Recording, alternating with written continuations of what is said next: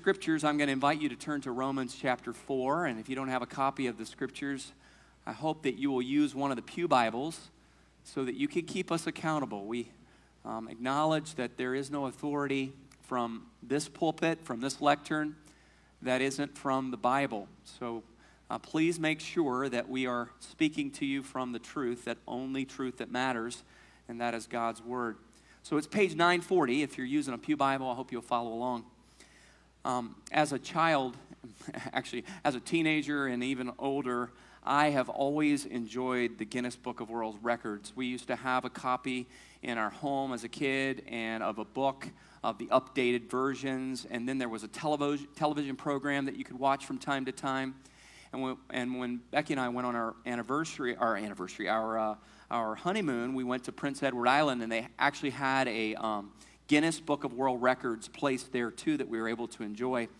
Um, I guess these kinds of uh, little known trivia facts just um, excite me. I think they're interesting. Um, the one that I always um, am reminded of is, is uh, Lee Redmond.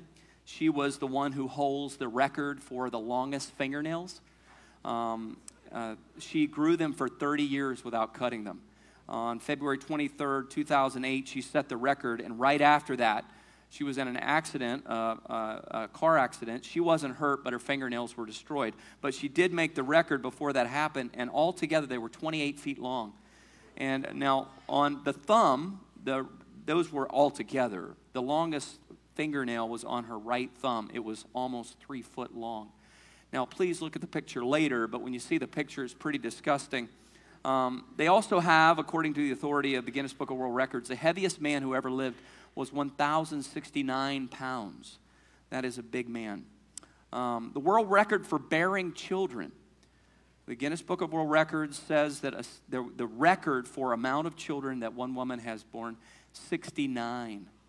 Now, that was a Russian peasant woman, evidently. She was appropriately honored by the czar after having that many children. But the breakdown eight sets of twins, three sets of triplets, four sets of quadruplets, um, you know, I guess if you do the math, you come up with 69. So amazing. And some of you thought you had a lot of kids, but um, but I found an error. I actually found two errors in uh, the Guinness Book of World Records because they have the oldest woman to give birth, and that's where I'm going with this. I promise you, I have a, a plan. The oldest woman to ever give birth, according to the Guinness Book of World Records, was 57 years old. But that's inaccurate, and you should know that because our text this morning tells us that there was actually a woman who gave birth at 90 years of age, and that should have been included in the Guinness Book of World Records. But maybe that tells you a little bit about their worldview. I'm not sure. But Romans 4 also speaks of this from Genesis 17, Romans 4, that there was a woman named Sarah who gave birth at 90 years of age. But the star of the show, actually, in this particular passage, is neither the mother or the father. It is Jesus Christ because he's the one that justifies, but it's Abraham's belief that's highlighted. That he believed God, that he would actually allow him to have a son, and that that son would be given to him when he was at 99 years of age and she was at 90. I want you to see really the theme, I believe, of verses 9 to 25. ambitious today. I think we'll be able to cover that. We did it in the first service. I think we can do it again. But if you'll notice in verse 20 of our text, and we're going to read the text along with the message today. But really, this is the theme. And you'll notice that at the end of verse 20, is 21 um, actually. It's the entirety of the verse. It says, fully convinced, this is Abraham, that God was able to do what he had promised. Here it is again. Fully convinced that God was able to do what he had promised. Now, I want us to say those nine words together, the latter part of it, but I want to change the tense because the tense was present tense at the time that Abraham believed God. So I want us to, to have this as our theme this morning. God is able to do what he has promised. Can you say that with me? God is able to do what he has promised. One more time. God is able to do what he has promised. Now, Romans chapter 4, you may recall from two weeks ago, we started this chapter. The first eight verses introduced to us an example of those great vocabulary words that we're memorizing in Romans chapter 3 verses 21 to 26. The key highlighted word is justification. What is it? Justification. Now, a good working definition of justification is ones that many of, of us have heard in this room, and I think it's appropriate. Justification, being viewed by God just as if we've never sinned. I think that's helpful. The word means God's free grace and his free grace acting to declare us righteous even though we're unrighteous, and he maintains his righteousness. So, justification, as the title of this sermon um, indicates, is having a perfect credit score. Now, just as a reminder, this whole chapter is focused on Abraham, and you may be asking why. Well, Abraham was Israel's greatest patriarch. And so these Jewish Christians needed to hear about Abraham. But their greatest, most popular king was obviously King David. So in this passage, the first eight verses, he's going to deal with Abraham and David. And Abraham, particularly, that Abraham was justified through faith. And that happened in Genesis chapter 15, verse 6.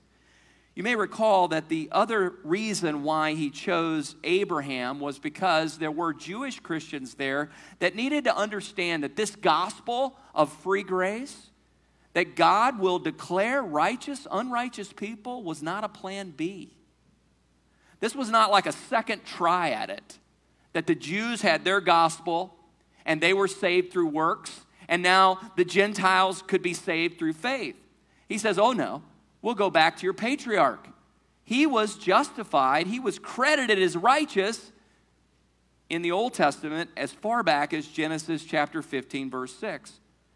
The other thing he needed to do was not only remind the Jews that this was not a plan B, but to remind the Gentile Christians. Remember, they're all in the same audience here in this letter of Romans being read to them. And they're having conflicts that we find even in Romans 14 about, you know, kosher eating and drinking. Um, and these are issues of conscience. But there's other things that they're struggling with about how much of the, the, the civil or the ceremonial law should these Gentile Christians submit to.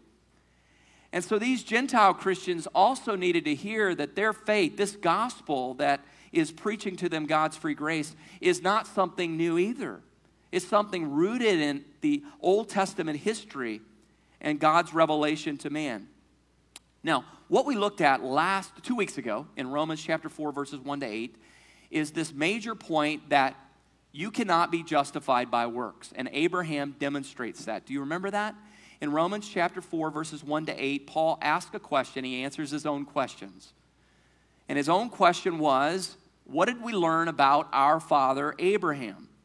Was he justified by works? And what was Paul's answer? No, he was not justified by works. So his point in verses 1 to 8 is no one is declared righteous because of any good deed they present to God. So it doesn't mean if you have national privilege because you're a Jew. It doesn't mean if you're personally very spiritual and you have a lot of piety. None of that will work. In fact, he says, What do the scriptures say? And that's an excellent question for us to ask. Yes, what do the scriptures say? And the scriptures say in Genesis 15 6, 15, 6 that he was declared righteous through what? Faith. So, what we find later in this passage is David in Psalm 32, after confessing his sin with Bathsheba and killing her husband, he said, Blessed, happy is the one who God doesn't impute their sin against them. He doesn't credit their sin against them, He forgives them. And that word impute, I mentioned to you two weeks ago, means to credit to someone's account. And that's where I get the title of this message. Now, my understanding of perfect credit score, which I've never had, is 850 points. My understanding further, though, is if you have an 850 um, point credit score, um, that you won't have it long. That it is basically a snapshot, that's what your credit score is, and they fluctuate. So, maintaining an 850, if that's the requirement, is, is impossible. There's a very small percentage of people that ever get an 850 credit score, and when they do get it, they can't maintain it. There are those that view justification that way. I mentioned to you two weeks ago that there is a whole denomination, if we could call it that. The Roman Catholics believe that justification is infused and it's something that you need to maintain. And that if you don't confess your sins and do all of the things that you're commanded to do or, or ordered to do or are guided to do um, before your death, you will still have a balance. to pay, and that's why purgatory was invented. But what we see in the scriptures here is he says Abraham was not declared righteous because of his works. He was declared righteous simply because he believed. But I want us to see today a few more further aspects to this, these assertions about Abraham. So the first one is Abraham was not justified by works. But let's remind ourselves of the big picture. And I want to say it again God is able to do what he has promised. Can you say it with me again? God is able to do what he has promised. And that's what he's going to uncover for us once again here. The second point is Abraham was not justified through circumcision. Abraham was not justified through circumcision. Let's read verses 9 to 12 together. Is this blessing then only for the circumcised, or also for the uncircumcised? For we say that faith was counted to Abraham as righteousness. How then was it counted to him? Was it before or after he had been circumcised? It was not after, but before he was circumcised. He received the sign of circumcision as a seal of the righteousness that he had by faith while he was still uncircumcised. The purpose was to make him the father of all who believe without being circumcised, so that righteousness would be counted to them as well, and to make him the father of the circumcised who are not merely circumcised, but who also walk in the footsteps of the faith that our father Abraham had before he was circumcised. So the first question was Was Abraham justified by works? Answer? Second question is justification only for Jewish Christians? Okay, you, are getting ahead of me. Is it only for circumcised? Is it only for those who kept the ceremonial law? So, this is his second question. So, what he's going to do to answer it is he's going to bring Abraham back. And he's going to say there was a situation in Abraham's life, and the chronology, the timing of it, helps us answer this question. Is justification only available for those who are circumcised? Is it only a Jewish gift? Well, here's how he answers the question. It's almost as if, and we're not sure about this, this is entirely speculative of me, that the Apostle Paul, while writing this under the inspiration of the scripture, goes, Hey, I just thought of something. When was Abraham declared righteous? Was it before he was circumcised or after he was circumcised? And, and then the point, you can almost, the rabbis all thought, they taught, they still teach, that the reason why Abraham was justified by faith was because he was circumcised and because he kept the law. In fact, they take Genesis 15 6 and they misinterpret it. They say it's not because of his faith, his trust, it was his faithfulness. So, what they teach is that actually the opposite of what verses 1 to 8 taught us, that he was declared righteous because of what he had accomplished. So, here Paul, very ingenious, he says, wait, wait, wait, let's talk about the timing of this. If he was justified or declared righteous because he submitted to the rite of circumcision, then that must have come before. Did the circumcision come before he was justified or after? Well, he asked the question differently. He says, Was he justified before circumcision or after? What's the answer? Before. Do you see that in the text? He says that it was not after, he says, How then was it counted to him? Was it before or after he had been circumcised? It was not after, but what? Before. Is everybody with me? So the chronology is he's saying he was declared righteous in Genesis 15. If you're reading through your Bible, some of us are right now, you'll find that he is not circumcised until when? Genesis 17. There's at least 14 years between the two. So Paul's taking a really simple argument here and he's saying, there's no way that he was justified, declared righteous because he was circumcised, because he was circumcised at least 14 years after he was declared righteous. Do you see what he's doing here? Shake your head if you do, okay? Okay, we can move on. So he says circumcision was not the reason or the grounds for his justification, but I do want you to see he says circumcision, while it's separate from when he was declared righteous, they're not unrelated. You see, God gave Abraham two gifts. He gave his people two gifts. The first gift was justification through faith, and then the sign of that justification, that, that authenticity, that identity of the male children of the Jewish community, being circumcised on the eighth day. This was the sign, the seal of the old covenant. This was a reminder that you are part of the people of God. So he's not saying that circumcision was unimportant, but he's saying they're separate. one came after the other. And the one was not, it was a symbol, a sign of the other. It was not what was signified. That's where we find a similarity with baptism.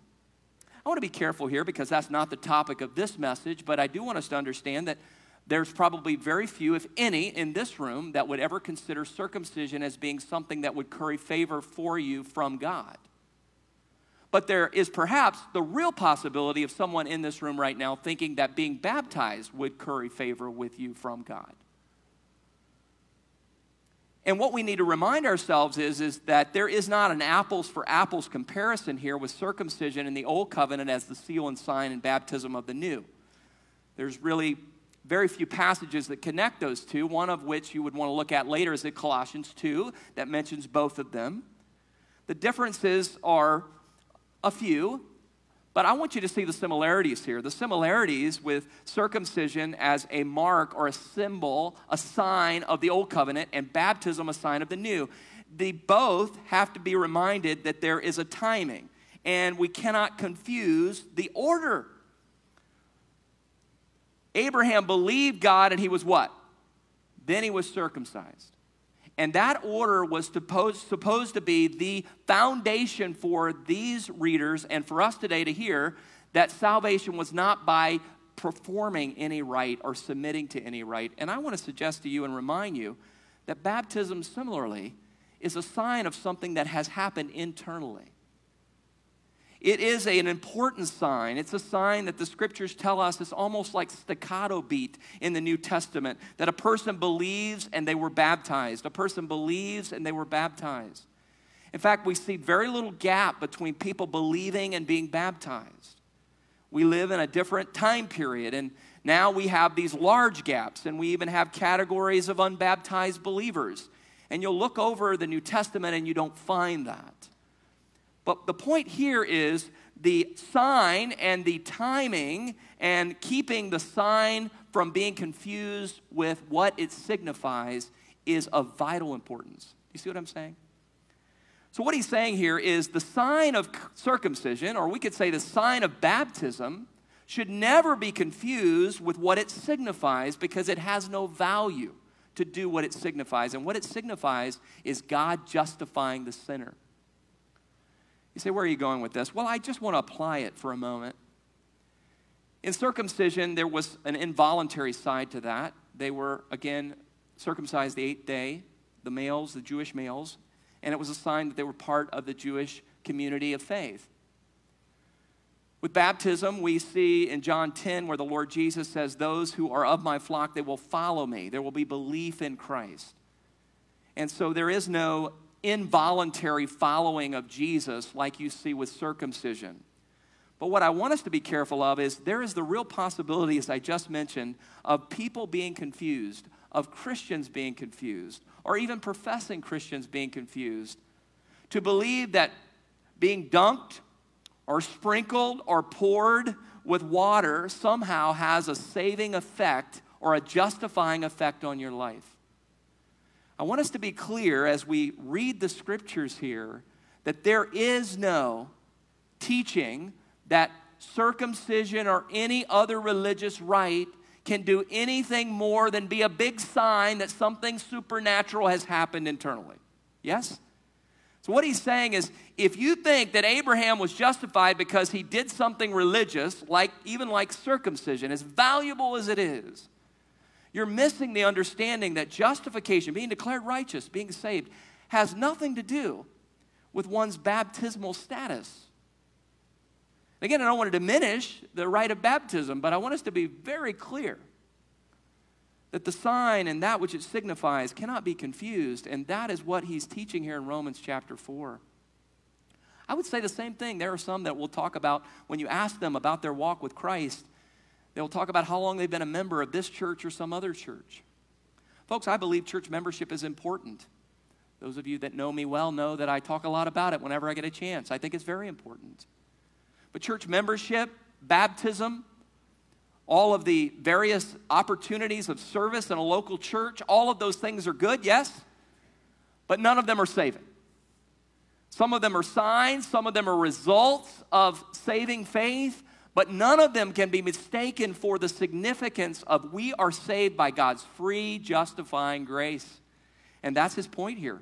So, third, before we go to third, let's repeat the phrase that I believe is significant here, and we're building towards it. Verse 21 again God is able to do what he has promised. Can you say that with me? God is able to do what he has promised. One more time. God is able to do what he has promised. So, first eight verses, Abraham was not justified through works. The next few verses, from verses 9 to verse number 12, he was not justified by circumcision. Now I want you to see he was not justified by the law. He goes further. Look at verse 13. For the promise to Abraham and his offspring that he would be heir of the world did not come through the law, but through the righteousness of faith. For if it is the adherents of the law who are to be the heirs, faith is null and the promise is void. For the law brings wrath, but where there is no law, there is no transgression. That is why it depends on faith, in order that the promise may rest on grace and be guaranteed to all his offspring, not only to the adherent of the law, but also to the one who shares the faith of Abraham, who is the father of us all.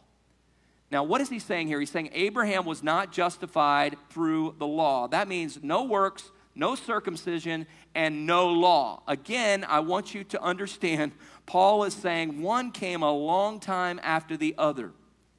Genesis 15 6 was a promise without conditions, without requirements attached to it. It was God's gracious offer, it was a promise.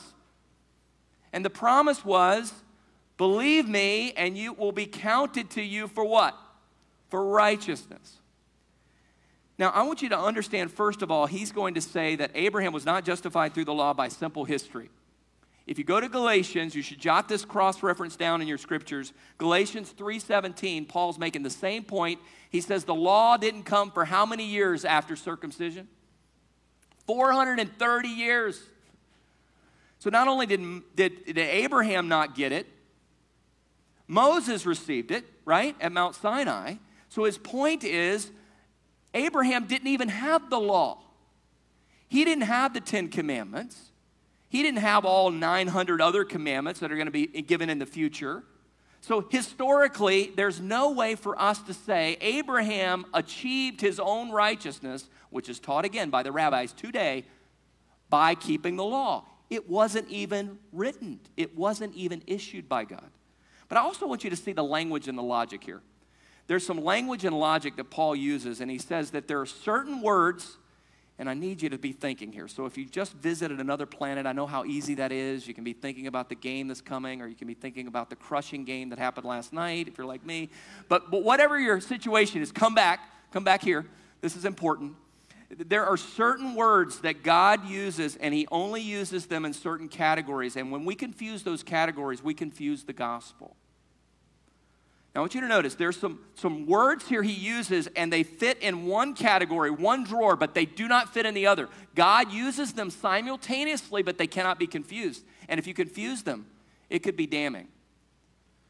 So, what he says here is he says, listen, there it was a promise given, and promises are given. Promises have to be received and they have to be believed. Law has to be obeyed. You see the difference? In fact, it's this way. These are the words of law. Law is you shall or shall not. Yes? Okay? Sometimes us parents are guilty for given laws. Okay? You shall and you shall not, or else, right? That's law. What do promises say? I will. So, a law in the language of law is thou shalt or thou shalt not, to use the King James English. And promises have I will. There's also a difference. With law, it is obey with promises is believe. Are you hearing this category change? And then there's obey and I will bless you with law. With promises, I will bless you, just believe me. Which one was the promise of justification that, that Abraham enjoyed? Was it a promise or was it law? Let's think about it a little further. Here's the progression. Here's what law does law makes a demand, thou shalt or thou shalt not. When we violate the law, what happens? We know we've transgressed or trespassed. You don't know you've trespassed somebody's property unless they put a sign up says, no what? Trespassing, right? Okay? But if there's no law there, I don't know that I'm trespassing. Doesn't mean I'm not trespassing, but I don't know that I'm trespassing. So what he's saying is when there's a law, that highlights that when you've trespassed. And whenever you trespass, you know that I've incurred wrath from God. So the highway of law is a dead end. It's an eternal dead end. Is everybody with me? So here are the signposts on the road of law. The highway of law has these signposts. It has laws, then it has transgressions when you've broken the law, and you know at the end there there's going to be wrath coming. Now let's look at another highway. This other highway that he contrasts is one of promise. God, in his grace, gives a promise, and if we believe it, there's blessing. Which highway are you on right now? Now, some of you remember before GPS became something every phone had, and we had flip phones and we had some way of communicating while we were in the car.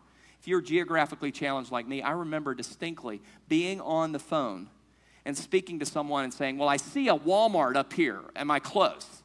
You know, you're talking about like, like spots and places on the road to see if you're close. Maybe you're trying to get to their house and you're talking to them on the phone. You don't have a GPS. So, what you can do is they can help navigate you to their home. Do you recognize this highway? Some of you are traveling it right now. You're on a highway hoping that at the end of the highway, there'll be a declaration of, you are righteous, you are received and accepted by God. But you're on a highway that has law, and you are transgressing it every second of your life, and the end of that is the wrath of God. And what he's saying is if Abraham had been on that highway, thinking that at the end of his life he would receive a declaration of righteousness, it would have been an eternal dead end. But that's not how he received the promise. He said that would have, that would have destroyed the promise. He uses a Greek word here that says he basically would have vacated or emptied the promise because it cannot be of grace if it's not received by faith. So he gives this other highway. The other highway is God gives promises. And God gives those promises by His grace, and your responsibility and my responsibility is simply to believe. It cannot be of grace if it's not by faith. Do you see that? So he's using some real logic here, and I know this is a little more heady part of the message, but Paul loves to do this. He loves to use this tightly packed logic to say these are two separate highways. These are two separate approaches to God. I want you to see now, though, that Abraham was justified through faith. And he's going to give us an example that's going to teach us more about more than just justification. It's going to teach us about God's promises and his faithfulness. But let's remind ourselves of the theme again. God is able to do what he has promised. Can you say that again? God is able to do what he has promised. One more time. God is able to do what he has promised. So the text he's dealt with, Abraham was not justified by works. Abraham was not justified by circumcision. Abraham was not justified by the law. There wasn't even a law. 430 years later, the law came. But now he's going to say, well, how was Abraham justified? Again, through faith. Look at it with me in verse 17. He says in verse 17, he says, As it is written, I have made you the father of many nations in the presence of the God. Two descriptions of this great God. Don't miss this. In whom Abraham believed. What did Abraham know about his God? Why did he trust his God? Why do we struggle trusting God? Maybe you question one of these two mega truths. Here they are. He believed two things about God. He, he didn't deny the obstacles to his faith, but he believed in two massive truths about God. What are they? Here they are. He believed that he was the God who gives life to the dead and calls into existence the things that do not exist. In hope, he believed against hope that he should become the father of many nations, as he had been told by God. So shall your offspring be. He did not weaken in faith when he considered two major obstacles. You said, well, these aren't that big. These are huge. The promise was you're going to have a child. Okay, what kind of obstacles can you have there? Here they are. He considered his own body, which was as good as dead, since he was about a 100, or when he considered the barrenness of Sarah's womb. No unbelief made him waver or second guess concerning the what? the promise of God, but he grew stronger in his faith as he gave glory to God, fully convinced. Here, it say it with me God is able to do what he has. One more time. God is able to do what he has promised. So I want you to see faith's reasonableness here. Sometimes when you hear, well, Abraham's justified by faith, I know what faith is. Faith is just kind of believing against evidence and just kind of throwing yourself out there, throwing reason and logic to the wind. That's not what we see in this text at all. Abraham's going to square up against the obstacles, but he's going to compare the promise keeping God and who he is with the obstacles. That's how his faith overcame the obstacles. Do you see it here? Now, look what he does here. He, he's not going to say that faith is superstition, is credulous, it's um, make believe, it's hoping that things will turn out just great, even if ever, all the evidence points differently. Here's what faith is hear this faith is believing or trusting that a person is trustworthy. So the pro- promises become reasonable if the person making the promise is completely what? Trustworthy. So reasonableness depends on trustworthiness. Reliability depends on the person you trust. So here's the question for all of us today Do we believe God is trustworthy? I know we all want to shout amen because that's what we're supposed to do. But how did you face the last obstacle that contradicted the promises of God in your life? See, it's always reasonable to trust a trustworthy person, right? It's reasonable. There's no one more trustworthy than God, yes? He never lies. He always keeps his promises, promises made, promises kept. He's trustworthy. What were these two massive truths? Now, just think for a moment. This is like the hood on Abraham's head got opened up. Okay, I don't want to be graphic, but it got opened up. The wing nuts are taken off, and you're kind of able to see how he's thinking. This is a neat moment. How was Abraham thinking? So let's put things on two sides of the categories. Okay, two categories. So he's got the categories over here, these obstacles to the promise. He's been promised you're going to have so many kids that you're going to bless the whole world. You're not even going to be able to number how many kids and grandkids and great grandkids you're going to have. It's going to be like the stars of the heavens. Everybody knows if you're going to have that many great great great great grandkids, you got to have what first? A kid. And so he, he, you know, he gets to 70, 75, and, you know, he gets, gets this promise, and, you know, comes home from devotions one day, and he comes into the tent, and he says, uh, Sarah, I had, a, had some good devotions today.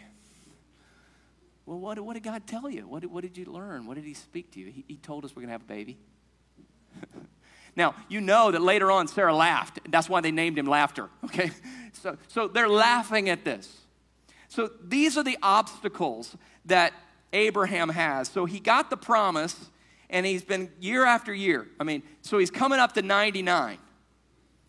And we're told in Hebrews, in in very mature, modest language that she had infertility at that point in bar- barrenness, and he had virility at that point, or the lack of it, and he was not able to have a child. I mean, th- this is really obvious here. And, and he realizes, I'm old, she's old, she's past childbearing years, I'm past being able to father a child. But there's this promise over here. So, how do you meet obstacles like that with a promise on the table? Well, you've got to know something about the trustworthiness of the person who made the promise. He gives two things about this trustworthiness. Here they are. They may surprise you. Here they are in the text. Look at it with me. He says that he trusted him because, number one, he's the God who gives life to dead people. so I'm going to trust him because he's a God who gives life to who? What kind of people? Dead people. Second reason he's going to trust him is he calls things out of nothing. In other words, he's the creator and he's the resurrector. So he resurrects dead people from the grave and he created everything ex nihilo, which means out of nothing, according to Hebrews 11:6. So because he's the creator God and because he's the great resurrecting God, I can trust him even in spite of my, bar- my, my wife's barrenness and my inability to father children. It's why A.W. Tozer said it this way. He said, What comes to your mind when you think of God is the most important thing about you? So when you come up against the promises of God that seem to obstinately push up against and stubbornly push up against the, the very obstacles that you have, the promises seem to be contradicted by the inability for these things to actually happen. And in this context, it's being justified by God's free grace. What do you go to? What do you turn to? Well, Abraham turned to two things. We don't even know about any resurrections happening before Genesis 15 or 17. We do know, according to Hebrews 11, the author there says that he thought when he took Isaac to sacrifice him, that even if he sacrificed him, God was able to raise him from the dead. He did know about creation, though. And he did know that God spoke everything into existence in six literal days. So, this understanding he's a creator and this understanding that he is a resurrector was all that he needed to do to bring to his promise his problems and say i'm going to trust the promises. It was actually the most reasonable thing he could have ever done. So here's a question for all of us this morning. How reasonable is your trust? This is reasonable trust. That's the kind of faith that's being described here. That he weighed who god was and then he looked at his problems and he chose the most reasonable thing to do here is trust the promises of God because He's trustworthy. You want to know what faith is? Faith is actual this calculation that God is the most trustworthy person that I could ever put my full eternal confidence in. I just want to make a couple applications here because that's what Paul ends with. He says, This was not just written for Abraham. If you've ever wondered do you need to be in your Old Testament? The answer is yes. Okay? Because it wasn't just written for them.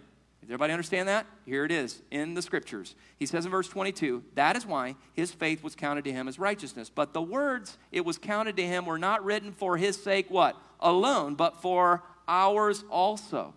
It will be counted to us who believe in him who raised from the dead, Jesus our Lord, who was delivered up for our trespasses and raised for our justification.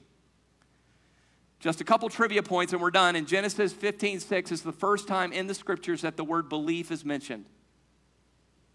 This is the first time in the scriptures in the New Testament where the resurrection of Jesus Christ is tied with our justification.